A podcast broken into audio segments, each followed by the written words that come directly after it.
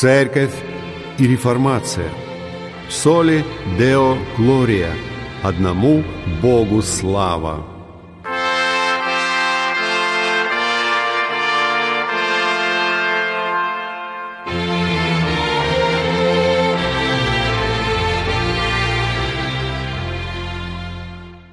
Здравствуйте! Вы слушаете передачу «Церковь и реформация» и с вами ее ведущий, пастор Максим Фокин. Сегодня мы вновь обратимся к проповеди Мартина Ллойда Джонса «Спасающая вера». Появилась современная тенденция оценивать, являются ли люди христианами, не на основании того, что они на самом деле говорят о своих убеждениях, а на основании наших собственных чувств по отношению к этим людям. Что же нам сказать об этой современной тенденции?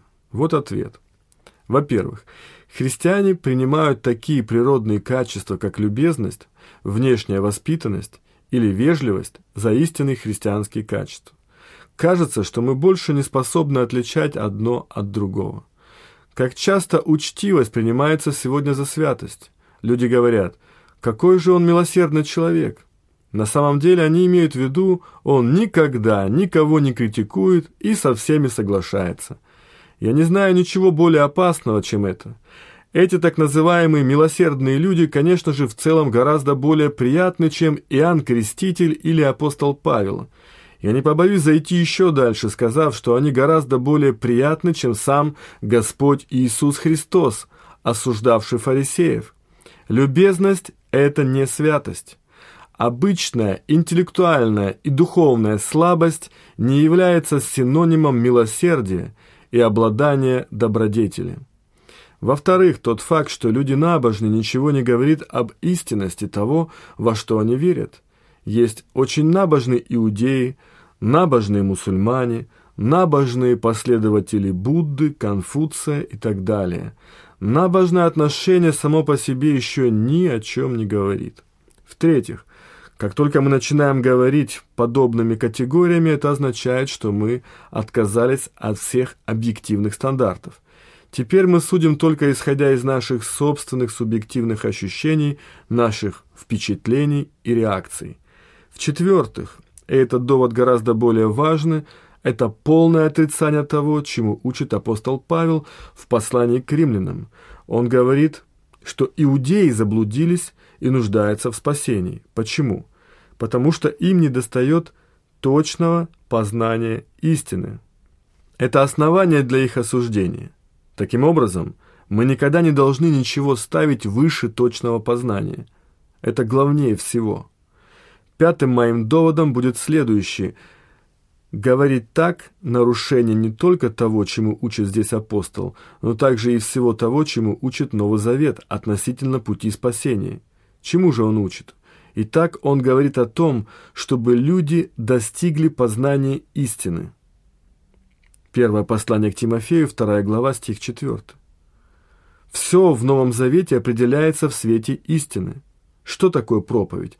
Проповедь – это провозглашение истины. Правильное провозглашение.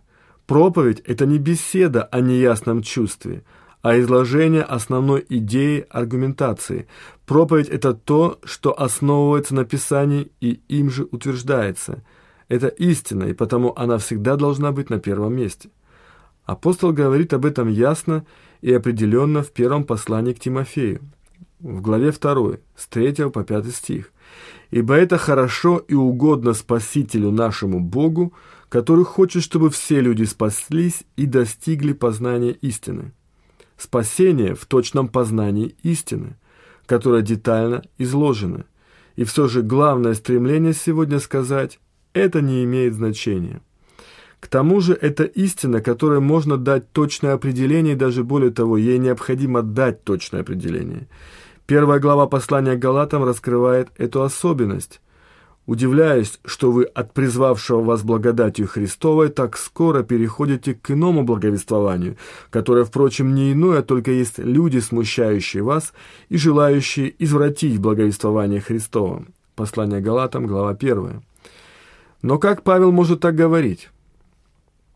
Вы можете сделать такое заявление только в том случае, если знаете, что такое Евангелие должен быть некий объективный стандарт, и апостол говорит, что эти люди отступили от него.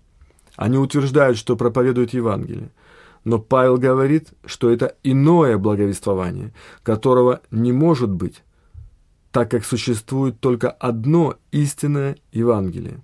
Другими словами, потому что говорит человек, вы можете определить, проповедует ли он истинное Евангелие и верит ли он этому Евангелию. Не имеет значения, каков человек внешне или каковы его личные качества. Важно то, о чем он заявляет.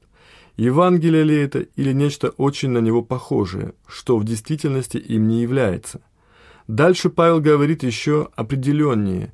Но если бы даже мы или ангел с неба стал благовествовать вам не то, что мы благовествовали вам, да будет анафема.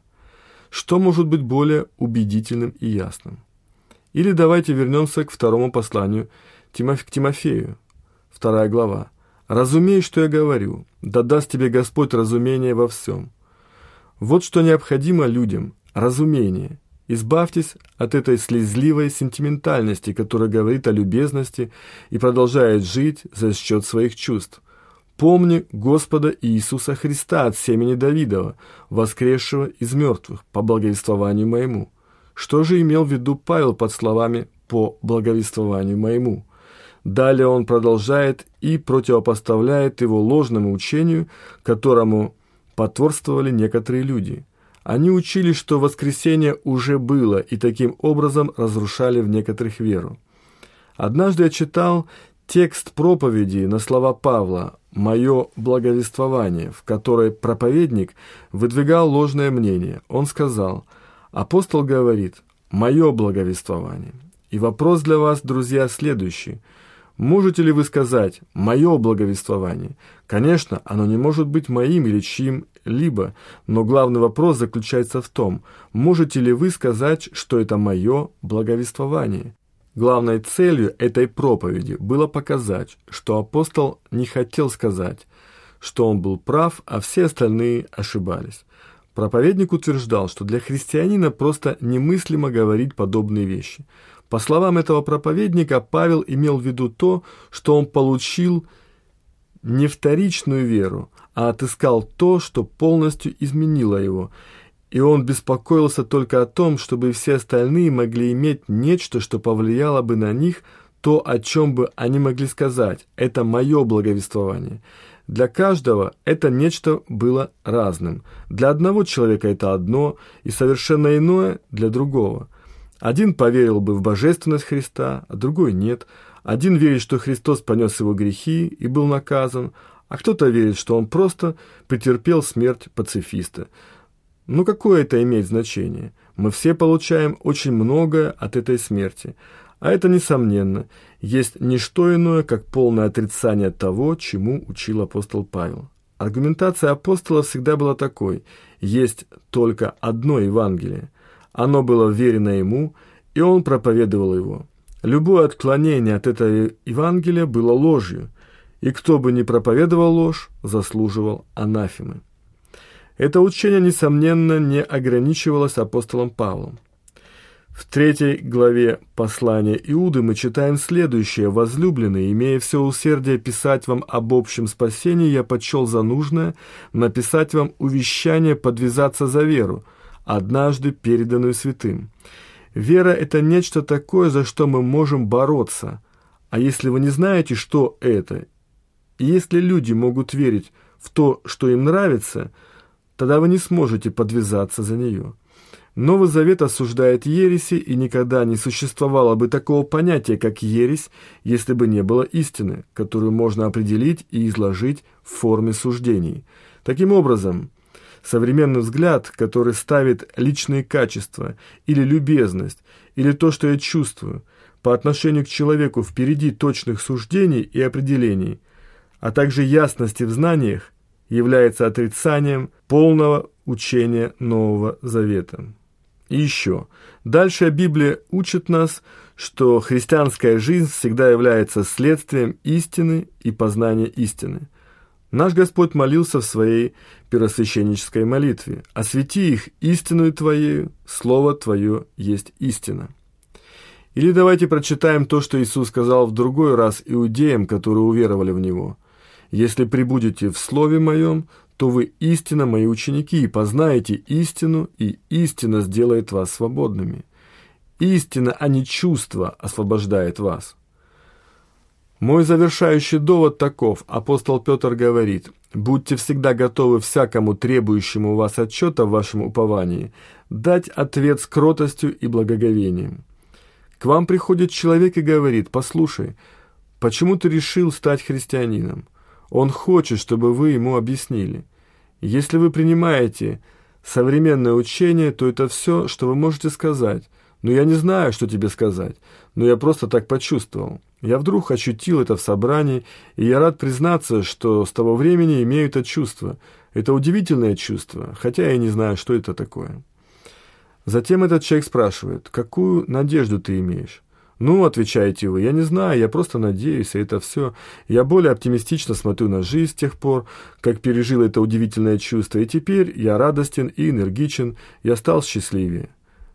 Вы не можете назвать ему причину. В таком случае, говорит апостол Петр, вы ему бесполезны. Теперь он, бедняга, будет пытаться обрести такое же чувство, как у вас, и посетить ряд собраний в надежде, что ему все же удастся обрести его. «Это не годится», — говорит Петр. «Назовите ему причину надежды, которую вы имеете в себе. И это означает подробное знание истины». Конечно, я не говорю, что христианин – это тот, кто имеет полное понимание всей христианской веры. Конечно же нет. Никто не имеет такого понимания. Мы все еще учимся. Я всего лишь говорю, что должно быть четкое понимание необходимого минимума.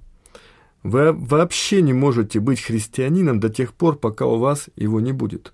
Другими словами, я не говорю, что Евангелие подразумевает, что для спасения мы все должны прийти к согласию по каждой детали относительно толкования всего священного писания или способа крещения или многих других тем, а до тех пор мы не являемся христианами. Это чистое законничество.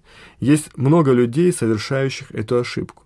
Однако сегодня это не представляет большой опасности.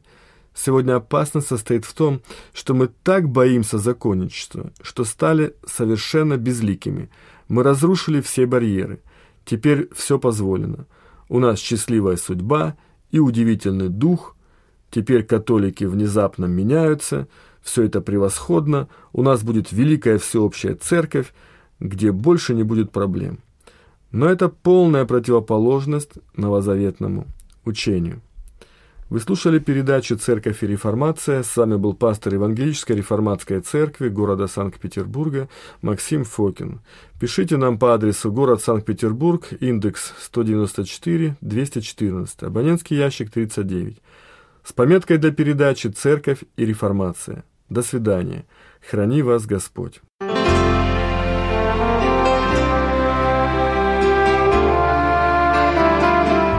Вы слушали передачу «Церковь и реформация». С вами был пастор Евангелической реформатской церкви города Санкт-Петербурга Максим Фокин. Пишите нам по адресу город Санкт-Петербург, индекс 194-214, абонентский ящик 39, с пометкой для передачи «Церковь и реформация». Храни вас Господь!